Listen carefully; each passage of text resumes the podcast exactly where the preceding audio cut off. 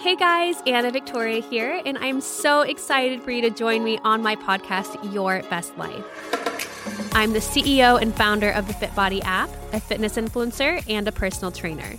Every week, I'm going to have a special guest that will share their unique experience and unique story to share how they learned how to live their best life, even if they're still working on it, since we are all a work in progress. I can't wait to help you learn how to create your best life. Welcome back to another episode of Your Best Life podcast. Anna Victoria here. Hi, guys. Hello, everyone. And Luca. Uh, today's guest is Lenore Skenazy, who is the president of Let Grow, a nonprofit promoting childhood independence and resilience, and founder of the Free Range Kids movement. She's also a speaker, blogger, syndicated columnist, author, and reality show host. She's the author of 2010's Free Range Kids How to Raise Safe, Self Reliant Children Without Going Nuts with Worry. so, Luca, um, what are you looking forward to hearing us talk about? I really look forward to hearing the difference between generations, you know, how we yeah. grew up, how parents are, you know, actually raising kids right now and there is an anxiety in kids. So how is everything connecting, you know? Well, you know, I would say there's not only anxiety in kids, but there's anxiety in parents. Oh, yeah. You know, I mean, 100%, Luca, yeah. yeah. I think you can yeah, say firsthand, you know. Um, yeah, I think that this is such an interesting topic and conversation because um, I think many of us grew up a lot more free and kind of with less um, hovering from parents and eyeballs. But the the kind of climate, the parenting climate today is uh, just much. I don't want to say it's much more involved. It is because um, you, but you should be involved. You know that's a great thing. But it's almost uh, to the point of just not letting your kids figure out life it. on their own. Yeah, yeah, and experience things and fail and fall and how did we get here? You know right. is it a cultural thing? Is it a technological thing? Is it a you know yeah there, there's there's so many different sides to this. So really excited to dive in and here is my conversation with lenore skenazy.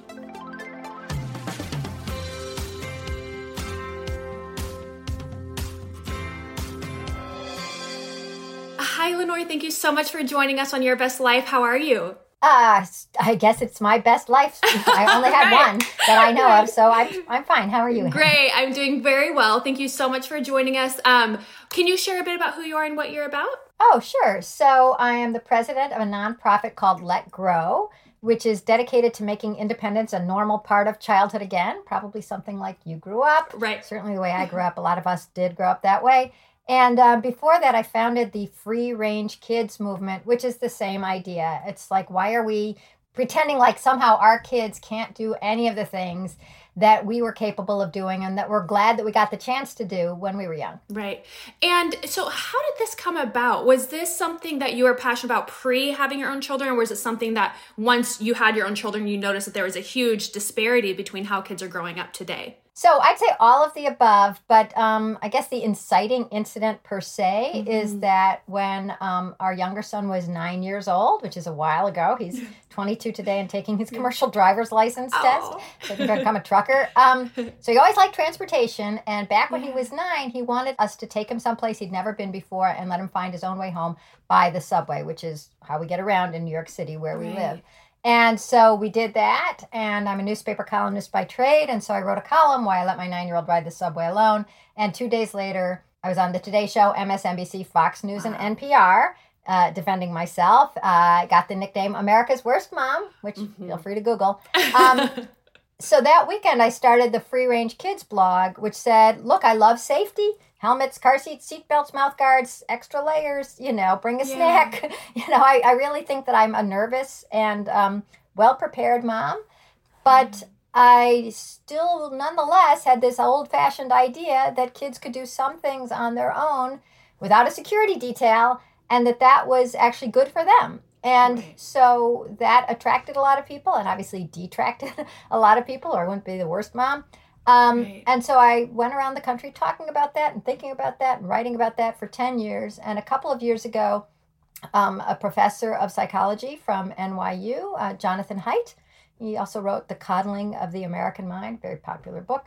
Mm-hmm. Um, and a philanthropist came to me and said, Let's start an organization together. We're really worried about kids becoming fragile and being raised so that they're sort of thrown off their game by things that um, shouldn't be such a big deal. You know, a, a, mouse in the in the dorm room, an argument with a friend, right. a, a, breakup. These things were um, hitting kids harder at, mm. at uh, you know in their late teens, early twenties than they had been before, and it wasn't just a question of us seeing this more, like or, or sort of diagnosing it more, and it wasn't just a question of kids. Thank goodness being um, feeling less stigma about asking for help. It really was rising rates of anxiety and depression in our young people that was disturbing.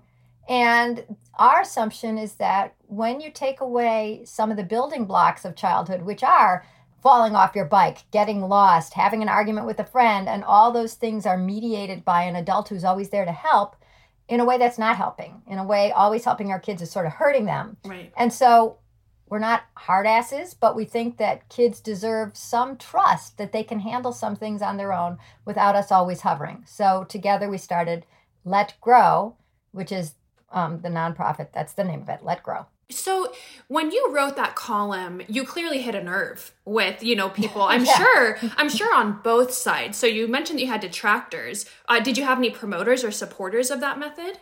Um, over the years, I've had both. Um, mm-hmm. It's a phrase now in the Oxford mm-hmm. English Dictionary, so a wow. lot of people embraced it as what they were doing anyway. And it, yeah. it's not even like other people hadn't called it free range before. Mm-hmm. I did happen to trademark it, but yeah. um, it was it, it was something that uh, a lot of people felt like it's sort of like feminism. Remember when when Betty Friedan came out with the feminine mystique in '63?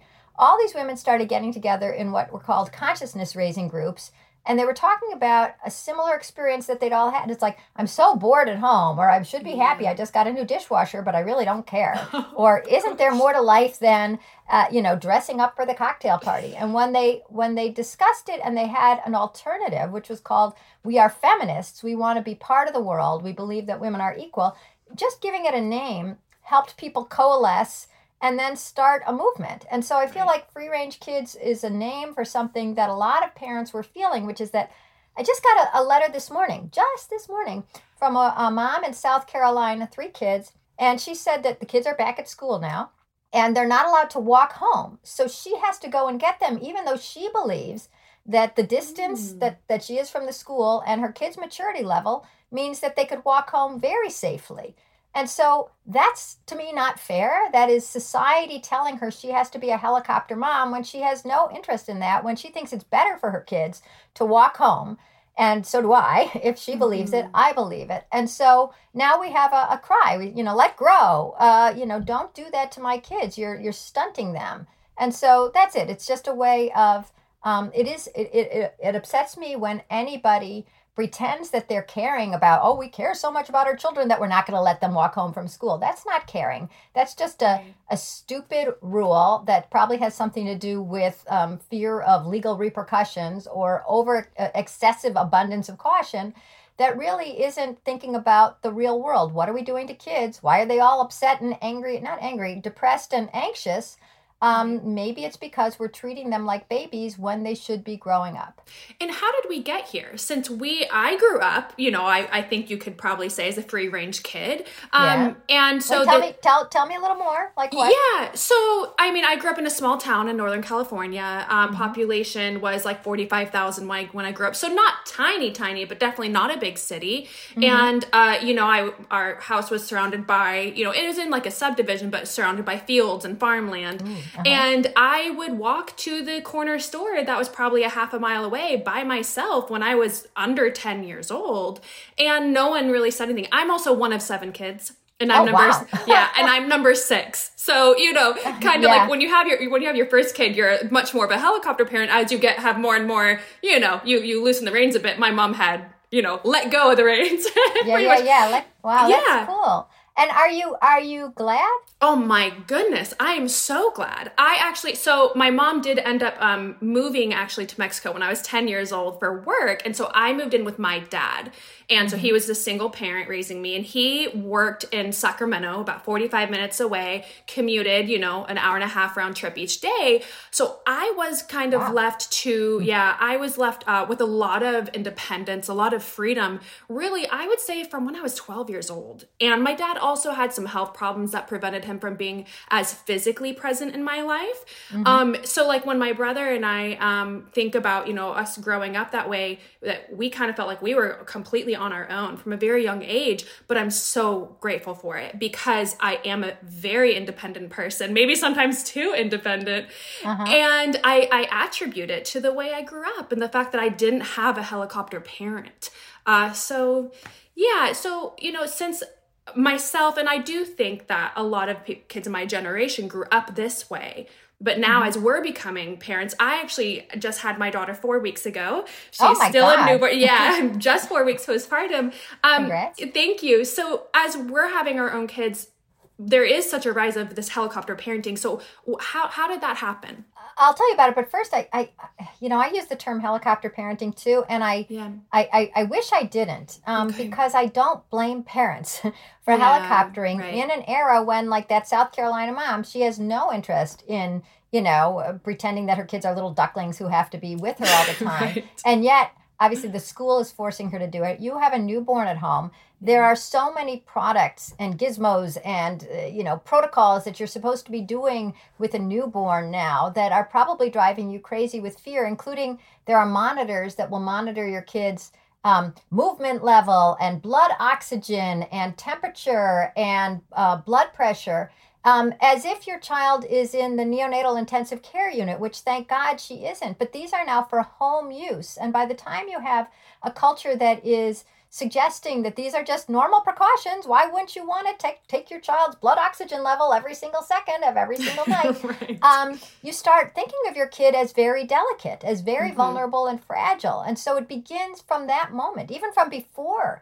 you had your baby. I mean, Dr. Oz had a book called. Um, you having a baby it's a strange title um, so you having a breakdown um, and one of the things that he says is that you should be reading to your child while the child is in the womb which to me is is just insane because yeah. the child is hearing you talk look your child's hearing your podcasts for god's sake right right, for the, right. for the last nine months and also how much do you understand when you're underwater it's like i'm going to be pissed yeah. you know so but they're but he's saying by he, I literally mean Dr. Oz, but I also mean the greater society is saying like you have to create that bond and you have to start mm-hmm. that you know the, the the brain and the cognition all getting underway and it's like right. How dare you say, that you know you're yeah. making me nervous about something that is going to kick in automatically Shakespeare was not hearing, you know, Mozart in the womb. Uh, Mozart was not hearing Mozart in the womb. Right. Mozart came out and then became Mozart. So what are we saying? Mm. And, and who are Mozart's kids who heard Mozart in the womb? Yeah. So, uh, so you ask, how did we get here? Part of the answer is um, something you mentioned earlier. You're one of seven kids. When there are fewer kids in a family, it's not that you don't care if they die, which sometimes people think, but it does mean that there's a lot more money that you can spend on each and often more time. And so part of it is marketing. Marketers know that if you can scare a parent about their kid either falling behind or ending up dead, you know, you can get them to shell out any amount of money. I mean, we all would because that is our big drive. So, what feels like instinct, of course, I want my child to thrive. Of course, I don't want my child to be hurt. Of course, I want to give my child the best of everything.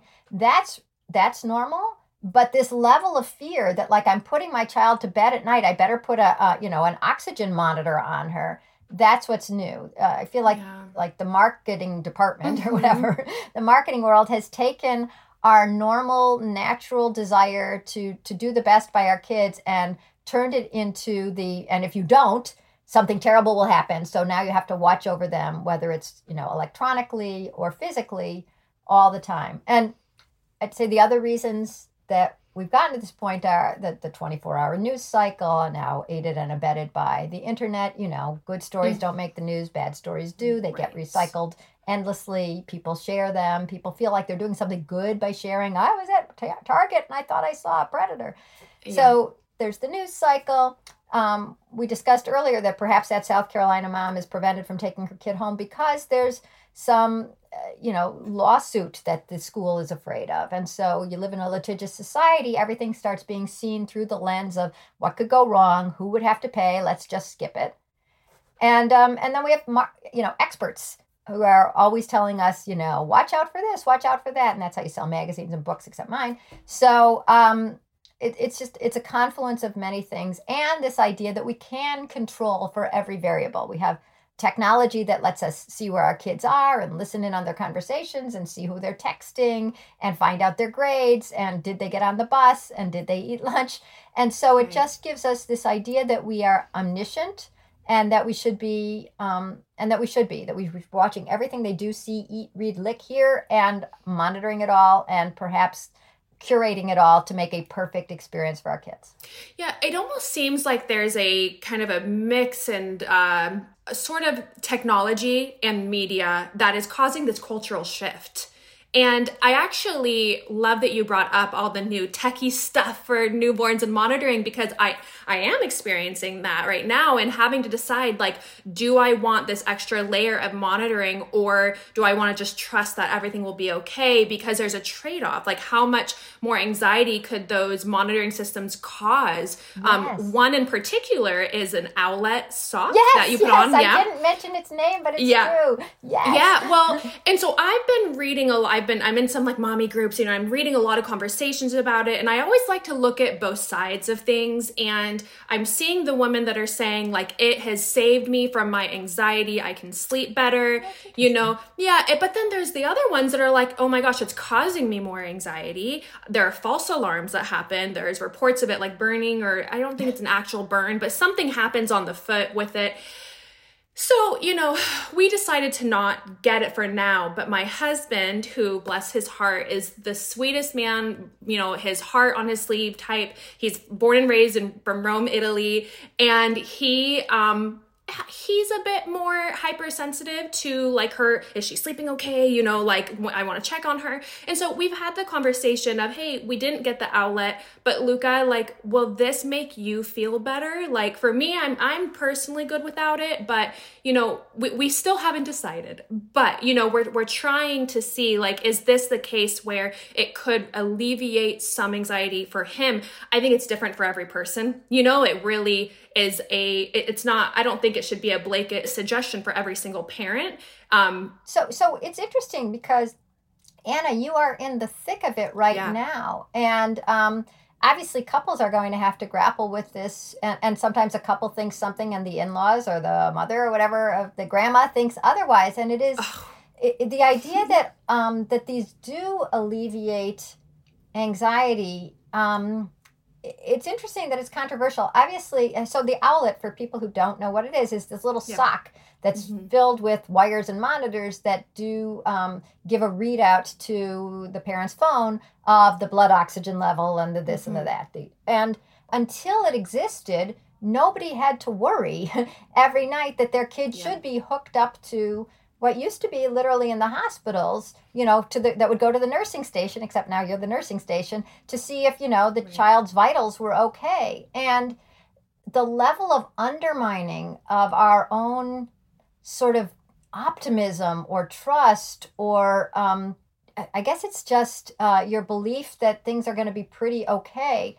Yeah. You're not allowed to believe that. And that's what's the most interesting to me about our society now. And so the reason um, my letting the, the, my son take the subway was so controversial, I believe, was first of all, it's in New York, and everything in New York is more interesting. And everybody who's seen the subway, most people have just seen it in horror movies, right? right. or aliens coming down. um, but the question that was uh, usually asked of me in the interviews, I would say for the first five years, it's been like 12 now, uh, yeah. was okay, he was fine, but how would you have felt if he hadn't come home? Mm. And I never had a good answer because because they knew how I would feel. Right, right. And I knew how I would feel. And like, what are they asking me to do? To, to say I would be tearing my hair out and, you know, jumping off a tall building, which I just might. Mm. Um, but so why were they asking if they knew how I would feel? And it took me literally a long time, look, four years before I figured out that they were, if it wasn't a question, then it must be something else. And what it was was an accusation. And it was an accusation that how dare I think things would be okay? How come mm-hmm. I didn't go to that very dark place? How would you have felt? And since I didn't go there, they went there for me mm-hmm. and took me and whatever audience they had listening to never coming home. You took your eyes off him. You thought things would be okay. Now you're in hell forever. Your son is dead. It's all your fault. Mm-hmm. And it's, I feel like we've been it's like a catechism. Like we've been taught a certain way to think that is new. Like I said, the worry about your kid and the you know new parents going in and looking over the you know the crib thing. Is she breathing? Is she okay? I'd say that since the beginning of time. But the hmm. idea that you can go, okay, it's four weeks now. I think we got the hang of this. She's, you know, she's going to sleep now. And I'm, I'm really, I, I, hope she's going to sleep. I think that's also very hard. But the idea that you could trust in the world, trust in yourself, trust in nature, mm-hmm. all of that is considered negligent now. And that drives parents crazy because they're not allowed to even believe that their kid's chest going up and down. The original ads for the Owlet, this thing that measures your child's everything, yeah. um, vitals, uh, their original website said just because her little chest is going up and down doesn't mean she's getting enough oxygen. And that really is a way to drive any parent crazy. It's like you could be mm-hmm. looking at your kid, your kid looks fine, you're a decent parent, your home is prepared, you know, the child was given a stamp of approval and, you know, when, when she left the hospital, and now you're still right. supposed to be worried to the point where you can never sleep, you know, or the monitor can never sleep that's the beginning of you not being able to say, I'm going to let her go out. Oh, yeah. Well, what if she never comes home? I'm going to yeah. let her sleep. Oh, yeah. What if she never wakes up? I'm going to let her eat. Oh, yeah. What if she chokes? I'm going to let her take walk home from school. Oh, yeah. What if she's abducted? Everything is undermined by a what if. And I feel terrible for parents because it does drive you crazy. Right. And do you think that so because of technology, social media, the news cycle, everything, um, and like you said, you know, safe stories don't sell and you know that's not what, what gets clicks and, and makes headlines. Um, but from what I've read, the very the very little that I know on this topic, I've read that things are uh, safer today statistically um, back when i was walking to the corner store half a mile away by myself with mm-hmm. fields all around things were statistically more unsafe then. Um, have right. you found that to be true with your research? Well, yeah. I mean, we sort of have to discount COVID, obviously, because right. that's just a, a, a total yes. monkey wrench into everybody's life. Yeah. But in terms of statistics, you know, I was a reporter before I was a mm-hmm. columnist, before I was whatever I am now. and so I do my research, and the research shows so the FBI statistics is not me. You can look on, uh, yeah. Uh, you go to letgrow.org and you look up crime stats. Yeah. Um, yeah, crime was going up in the 70s, 80s, and 90s. It peaked in 93, and it's been coming down more or less ever since with tiny little blips, but never anything up to what it was in 93. I, I can tell you about my city. New York City mm-hmm. used to have mm-hmm. about 2,000 and something murders every year, and now it has about 200 murders every year. So um, we're, we're back to the crime rate of the 60s.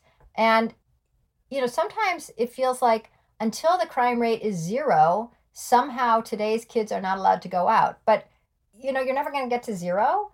And somehow my mom back in the 70s and and your dad back in probably yeah, God knows when you're so late young. 80s, yeah. Late 80s. Early 90s. You know, it, it's not like they thought that there was no crime, but somehow they were allowed to keep it in perspective.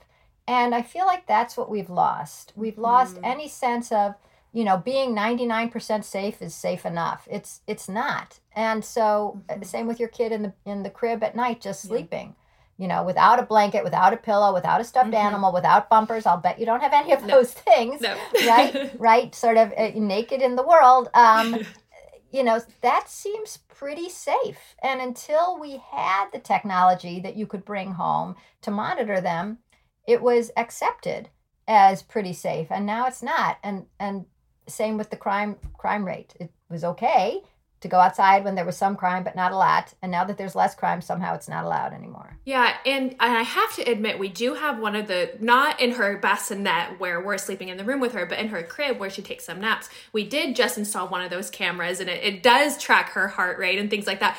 And the hard thing is that we're really techie people. Like we, mm-hmm. you know, we we have an app, you know, and uh, we like stats and things like that. So yeah. like it's it's a hard balance of like even with the Owlet, we thought like oh, it would be really cool to see that information, but again again, you know, thinking about the trade-off and, and, everything but that's that's just us. Um, so what do you say to the parents who are worried that they, they they see the news cycle they see the headlines they see all these things going on and that they are worried that their child is going to get hurt or abducted or something else horrible?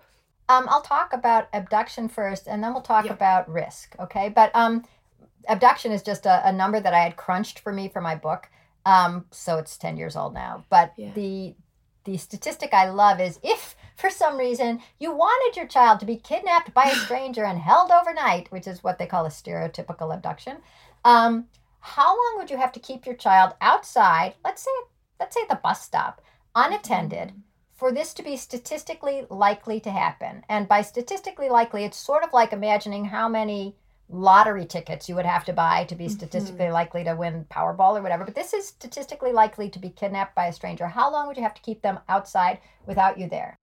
Let's say two weeks. Complete random guess. It's actually longer than a lot of people say. Some people yeah, yeah. say like an hour. Okay, um, okay. But yeah. but statistically, Warwick Cairns, this guy who wrote a whole book on how to live dangerously, quote unquote, it's 750,000 years. Whoa. So, Whoa, I thought I, oh, wow, okay. Yeah, because it's, it is so rare. It's insanely, thank God, insanely wow. rare. Um, it's not rare on Law and Order.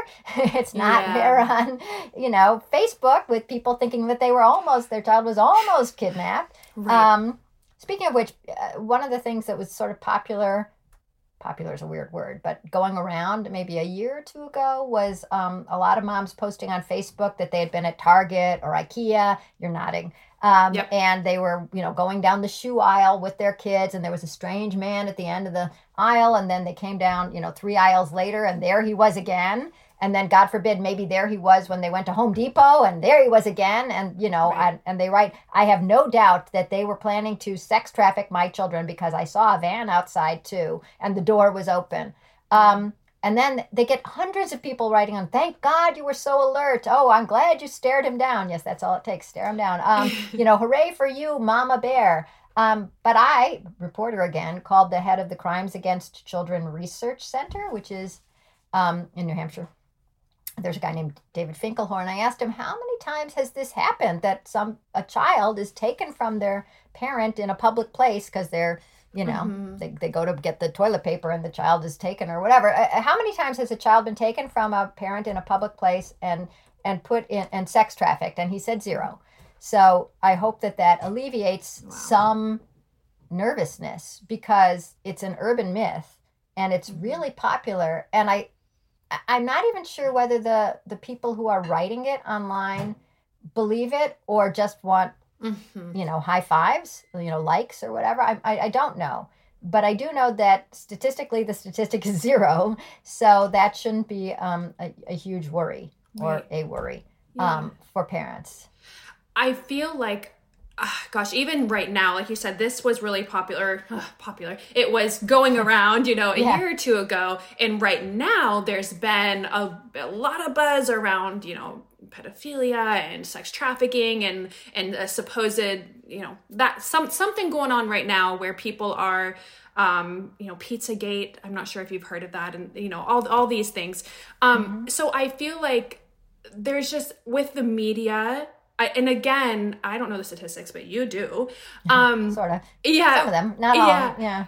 But with technology and with social media, it just seems like these stories are just going to continue to kind of pop yeah. up. Yeah. And, you know, it, it's it is hard to ignore, you know, but you know, the the stories are popular because they get under your skin. And right. once again, we're talking about going to the what ifs and the and the biggest worries of parents. In terms of um, sex trafficking, I have to recommend somebody else's um, podcast, which I just thought was so well done and so illuminating. It's a it's a podcast. I only listened to this one episode of this podcast. It's yeah. called "You're Wrong About."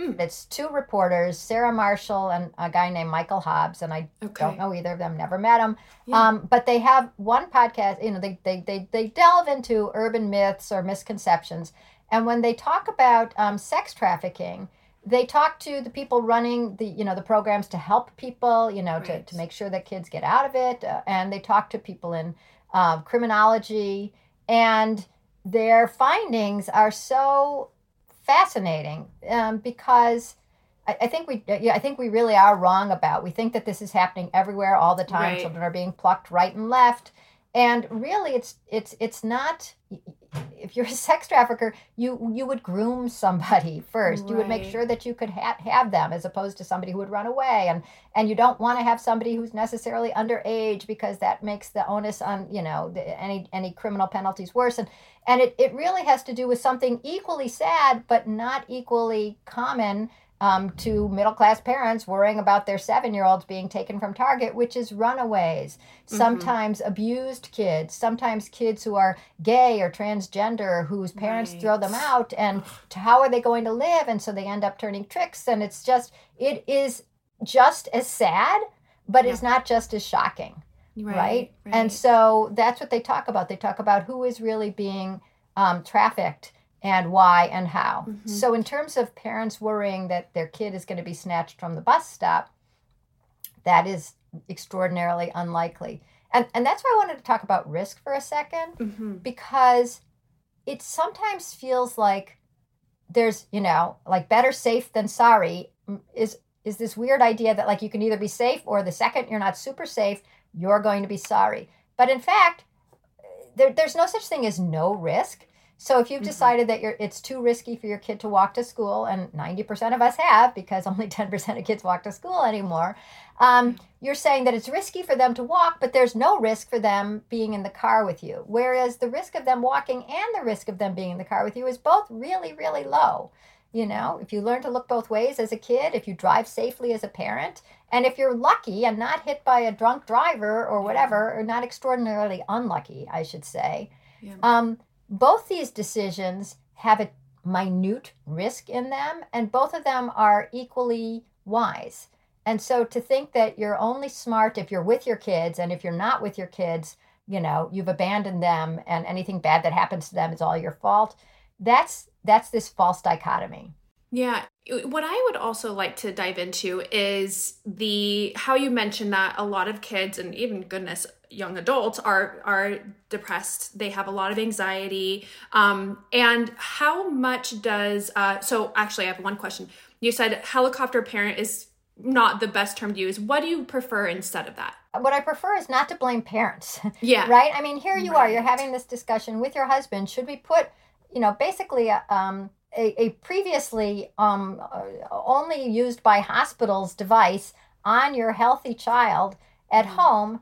And it, it's not because you're this crazy hovering parent or, or husband. It's because it's on the market now Yeah. and there are ads for it and it's in the air and it's like well are you crazy not to do it so so i feel like parents are first of all just having all these fears and what ifs thrown at Yeah. them in a way that my mom didn't. When my mom let me walk to school at age five it wasn't Mhm. because she was a daredevil or she was clueless about crime or she wanted to teach me a lesson and make me you know a free range independent kid. It was just because everybody did it.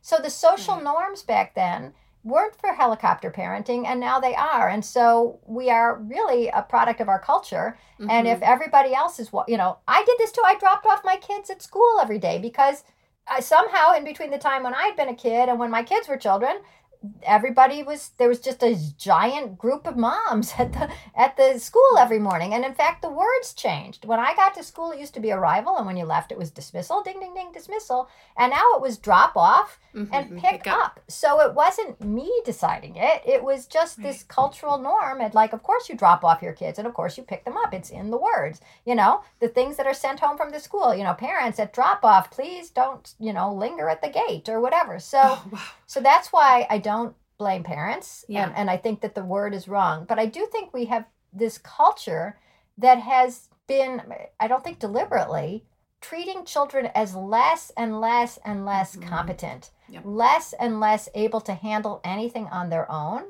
And I think there's something called an internal locus of control. And it's meant to say, like, if you have a big internal locus of control, if you feel like you are in control of your life, mm-hmm. you're deciding, you know, everything from, you know, what to do and how, you know, who to be friends with and what your interests are and what you're going to pursue.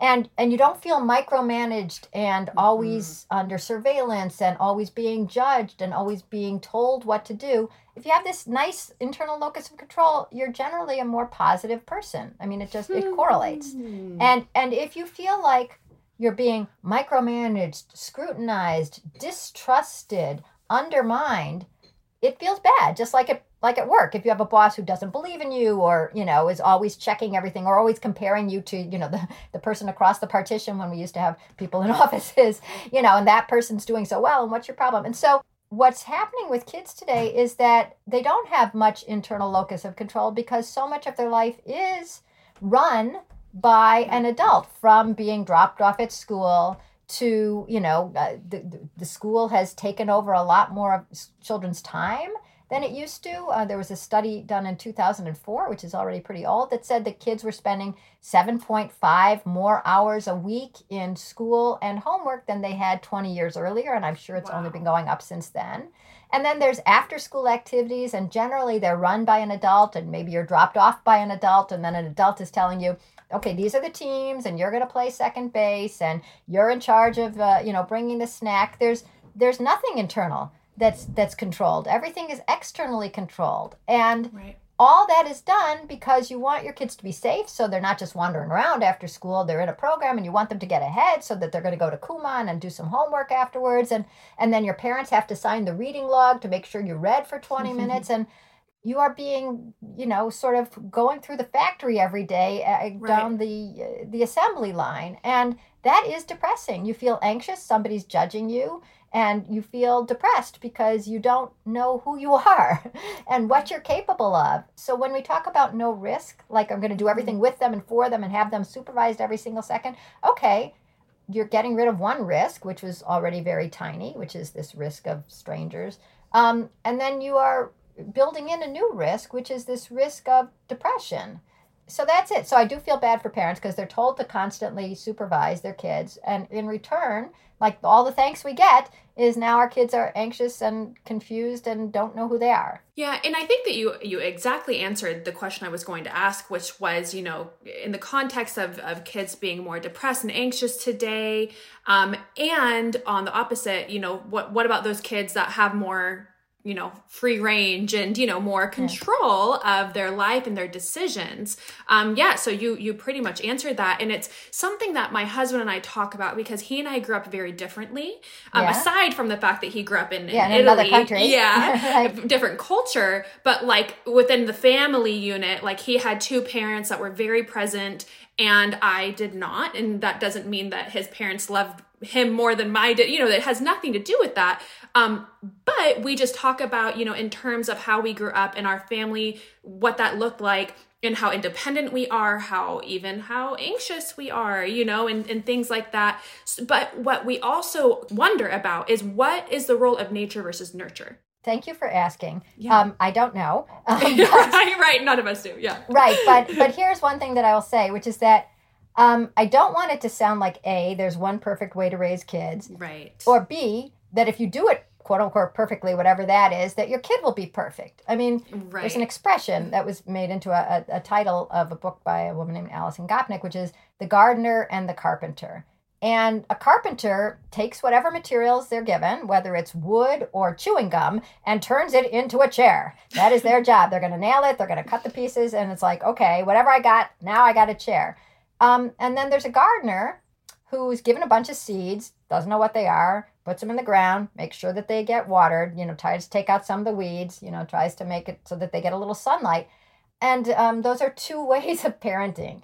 And a carpenter can't guarantee that the materials he was given are going to be great for a chair. You know, if, if it's chewing gum, if it's fabric, you know, it's a bad thing for a chair. Why are you constant? Why are you so obsessed with making a chair? You can't make a chair yeah. out of what you were given. But a gardener says, "Oh, look, this one's an apple tree, and this one's a dandelion, and I love them because they're things that are growing in my yard." And so, in terms of nature and nurture, nature is these different seeds. You know, you get the kids, some of them are anxious. I think I'm anxious. Yeah. um, you know, some of them are, you know, their set point is you know, really gregarious or very shy. And I, I don't think you can change the fundamentals of, right. of who you've gotten. I do think that um, the only thing that I'm arguing for is not even a parenting style, mm-hmm. it's a skepticism about a society that has told us that this generation of kids is more fragile than any that has ever come before. More likely to die in the crib more likely to die in the, you know in a parking lot more likely to um, you know to fall apart at anything. And so we always have to be there. That's an insult to the species. It's a way of keeping the kids down. I think it's a way of keeping moms down. Suddenly the job of mom has just expanded just as we're getting into the workplace and doing really well. Right. we're expected to spend uh, college educated moms are spending nine more hours a week on childcare than they did in the 70s wow. so I'm really like a cultural critic as opposed to a parenting expert because I just feel like our culture is there's there's nothing that is too crazy for it to worry about when it comes to kids. Right. And so for those parents that kind of see this the, the climate and the, the cultural kind of position that we're in and are saying okay um, i want to kind of loosen the reins a bit how how do you suggest they get comfortable with letting their kids fail and have that that freedom here's the deal so for 10 years i went around talking about this exact subject right yeah. saying like wow this culture's gone crazy with fear and it's really driving us nuts and it's so unfair and everybody would nod along and then nothing changed mm-hmm. yeah. and so when i started let grow uh, the goal rather than changing minds was to change behavior because once you change your behavior once you do let go uh, and let grow. Uh, mm-hmm. It's so much easier because you start getting this amazing reinforcement of watching your kid thriving or or re, you know sort of recovering from um, a little setback. And so it's very hard to do this on your own. And so yeah. Let Grow proposes a couple of things. We have a couple of everything's free, so it's not like I'm making money on this. But so yeah. we have a couple of school initiatives. One is called the Let Grow Project.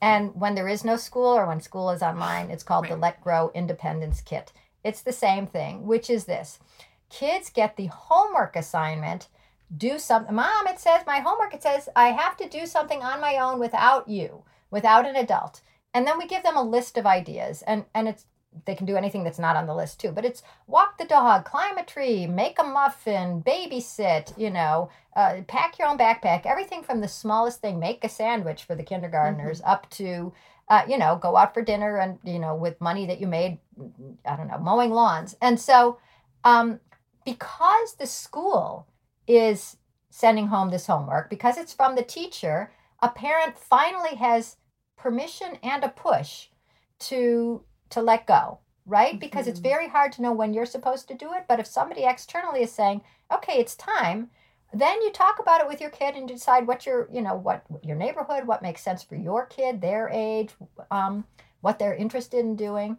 And then you do let go. And when the kid comes back from getting the cranberry juice or whatever, mm-hmm. and they come through the door, your heart is so excited. And I used to not even understand why. Sometimes parents were like ecstatic when their kid would come back and I thought, "Oh, they must have really thought the kid was going to die on the way to the store and now they're grateful that they they didn't." But it gradually occurred to me that you have your kid, you have your kid now. Um, biologically, the imperative is to keep them alive so that they're alive when you're gone, right? right? And until you see that they can survive without you, you don't know that you've fulfilled your your obligation as a parent. You don't know if you've succeeded. But when they get the cranberry juice and they come home, it is an existential joy that the hmm. parents feel that our society has pretty much deprived them of by saying no, you can never let them do anything on their own. So the Let Grow project in schools or you know the Let Grow project at home makes it much easier to let go because it's it's no longer a crazy thing it's homework you know it's just something else that kids should be doing just like learning their multiplication tables which i think is something else that they don't need and then right, right. and then we also recommend that kids be part of a let grow play club which is you know just a term for basically keeping the schools open when schools are open again before right. or after school for mixed age free play they figure out the games they solve their own arguments they um, you know, they make their own friends, they're creative, they decide to change the rules. That's democracy. They have to make sure that the other kid is having enough fun that the other kid doesn't say, forget it, I'm going to go play with somebody else. So that's learning all these social emotional skills that will help them. So I feel like for parents, letting your kids do some things on their own, preferably as you and your friends also make the same decision or you and your fellow school right. parents do it, that makes it like you're not the crazy person and mm-hmm. then having them have some free time for free play. And I have to say, COVID has been great for one thing, which is kids having mm. a lot of free time. And there are kids out on bicycles and kids drawing with chalk like we haven't seen in a generation or two because finally they just have all this free time and parents can't supervise them 24/7 and so off they go and and that is that's a real silver lining. Yeah, and so this question is going to be in the context of pre-COVID. So okay. for um, Let Grow, it's a nonprofit, right? Nonprofit, yeah. Okay, so um, it, the Let Grow program is that project. something that you project? Mm-hmm. Sorry, is that something that you are uh, collaborating with schools and that they yes. are implementing those programs? Okay, so once we're all back to school safely mm-hmm. and everything, mm-hmm. is this something that parents can request to the school to implement if they don't have it? Like, how do parents get involved yeah. in the Let Grow program? So easy. Um, if you go to letgrow.org, there's a section for parents, there's a section for schools, and you know you can just you know forward it to a teacher saying this sounds great. You can be doing it during distance learning. Mm-hmm. I mean, it's just a way of a couple things. First of all, it's a way of getting parents used to letting their kids do something a little bit on their own mm-hmm. and and enjoying the um, the fun of seeing your kid growing that way. Uh, our letter that, that is to parents and, and actually is for teachers too is to also it's nice to recognize that like when your kid is baking or when your kid mm-hmm. is learning their way around the neighborhood on their bike or when they're doing raking the leaves these are not time wasters. These are education too. I mean, we've gotten so focused on education mm. being what happens in the classroom that you forget that there's math when you're doing math and concentration when you're doing your baking and there's, you know, geography when you're riding around the neighborhood and there's fortitude and practice and um, stick to itiveness and grit when you're doing the leaves and, you know, more leaves fall every day. And so I feel bad when parents and, and especially when teachers um, discount anything outside of the classroom as a growth experience that's really going to help your kid. So, this is just a way of like sort of recognizing again that kids are not lumps just because they're not in a classroom at that second filling out a worksheet or writing an essay they can be right. learning doing almost anything and when they're when they're excited about something when they've like decided that they want to do the baking their their mm-hmm. curiosity when you're playing when you're interested in something your brain is knitting every synapse and so it's not wasted time and i know the parents are worried because covid means that kids are home a lot and sometimes they're playing video games video games are yeah. also helping their mind and often they're good for their social skills too so it's just a way to help relax and enjoy the ride, even as bumpy as it is right now. Right. And also to recognize that this is something great. I mean, that it's mm-hmm. not just all lost time because there's mm-hmm. only three hours a day of school instead of seven. I mean, yeah. your kids, nobody likes to be bored, right? And yeah. so to get out of boredom, your kids will find something that interests them. And nothing is interesting if it is so simple, like playing go fish, you know, unless you're three, I guess. Um, you know, when we're bored, we want to do something else. And same with them, which means that they are growing. Even if they're looking up YouTube videos. I mean, we did, uh, Let Grow did a survey of 1,600 kids, ages 8 to 13, so older than yours. Yeah, yeah. Um, but we asked them, what new things are you learning? Mm-hmm. And um, just for fun. And it was everything from, you know, origami. I'm learning about frogs, uh, gangsters from the 40s. I'm learning about fuses. I, you know, learned how to make pizza, making things out of cardboard. So they are learning even if they're not learning something that they will ever get a grade on.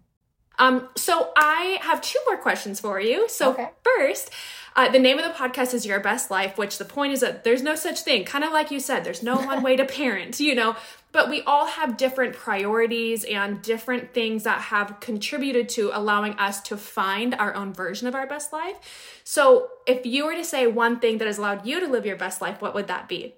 This might sound silly, but I'd say my husband. Oh, I mean, I've been yeah. married for a long time, and I'm married to um, a person who is who gets my jokes, who's very funny, who diffuses a lot of situations, and also like after you know after the whole subway riding thing, he knew how to start a blog, which I didn't know, and he got me my my wow. URL and stuff. So really, he's been. Um, I wouldn't say the wind beneath my wings because he's also the, you know, maybe he's the other wing yeah. So I would say him. Yeah, and that completely resonates with me. I think that's a beautiful answer. Um, my last question for you is Uh-oh. where? No, no, it's an easy one, the easiest one. Where people can find and follow you and uh, oh. uh, learn more about Let Grow. Oh, great. Well, I bet you can figure out that it's called Let Grow, L E T G R O W, not Let's Grow, not Let Go, not Let It Grow, which is the worst idea possible. It's L E T G R O W dot org. Um, and also, I my, my Twitter feed is Free Range Kids.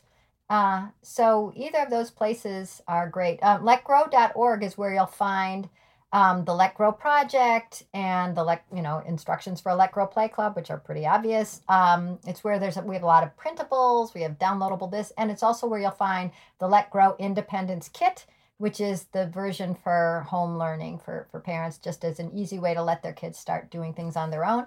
And uh, you know, my Twitter feed is just where I hang out all the time. I wish you know, I wish I was a little less Twitter obsessed, but so be it. Amazing, Lenore. This was so fascinating. Yeah, I cannot fun. wait to chat with my husband about all Ooh, of this. Yeah. yeah. Um, right. Um, thank you again so much for your time, and I hope you stay safe and healthy out there. Oh, thanks. Thanks, Anna. This was great. And that was my conversation with Lenore Skenazy. Luca, what did you think? What a great guest. What a great conversation. Oh, I loved yeah. it. I really, really loved it. And honestly, she blew my mind a couple of times. Uh, with what? Definitely the statistics. The one time that she said, How long would you need to wait for your oh child gosh. to get abducted at the bus uh, station? Well, according to statistics, 750,000 years. That's how that un- is- unlikely it is uh, for that to happen or you know when you know she was saying about the statistics of uh, children getting abducted right. in public places while mom is distracted and she you know she she found out that actually there are zero cases in the yeah. united states for that well and I, I but i think that what she said which these are the cases of, of, you know children you know leaving the house or running away or you know it, it's it's the runaways it's the you know people who are much more at risk youth it's not just you know a random child that's you right. know with their mother and shopping at target right but you know the, those stories are so hard to ignore on social media and it's something that like I've even I remember like you know like she said 1 to 2 years ago when this was a really big you know topic on social media. I read those things and forwarded it to my sister cuz she has two young daughters. We hadn't you know we didn't have any kids yet. And you know it was something that I was even thinking like oh my gosh I'm so worried for my nieces you know because of this going on. And and it really does tap into your emotions and it's it's a lot of like fear mongering that goes around. And so I do think it's important. While I don't think that we should just like completely ignore those and just be like, meh, that's, you know, fake news or whatever. It's, I think it's okay to be concerned. Um, but to look at the statistics and to to look at the more, you know, the since that's a very emotional response, look at the the logical, you know, right. rational, right. statistical response. So aside from that, uh, how about the uh, conversation of how you and I grew up? So let let's talk about this for a minute because okay. you and I we've chatted pretty extensively about you had much more involved parents than I did. Oh yeah, yeah. Um, so I also grew up in a big city, and right. obviously Rome wasn't the safest at the time. Um, it's it's been getting better, but you know at the time in the nineties there wasn't. I did have really involved parents. I feel like I'm, I'm still really independent, and I love the fact that yeah. you brought up, okay, how much is it nature, how much is it nurture, because it's something mm-hmm. we really talk about a lot. And she said, like, well, I don't know. You know, every yeah. kid is different, and I, I actually love the the, uh, the analogy that she brought up. You know, it's the gardener and the carpenter. You know, you just let grow at a point, right? And you you might get something other, you know, a, an orange tree or, or, a peach tree, you know, whatever it is, you know. Right. And it, I think it's a, I think it's a beautiful analogy. And I totally agree with that.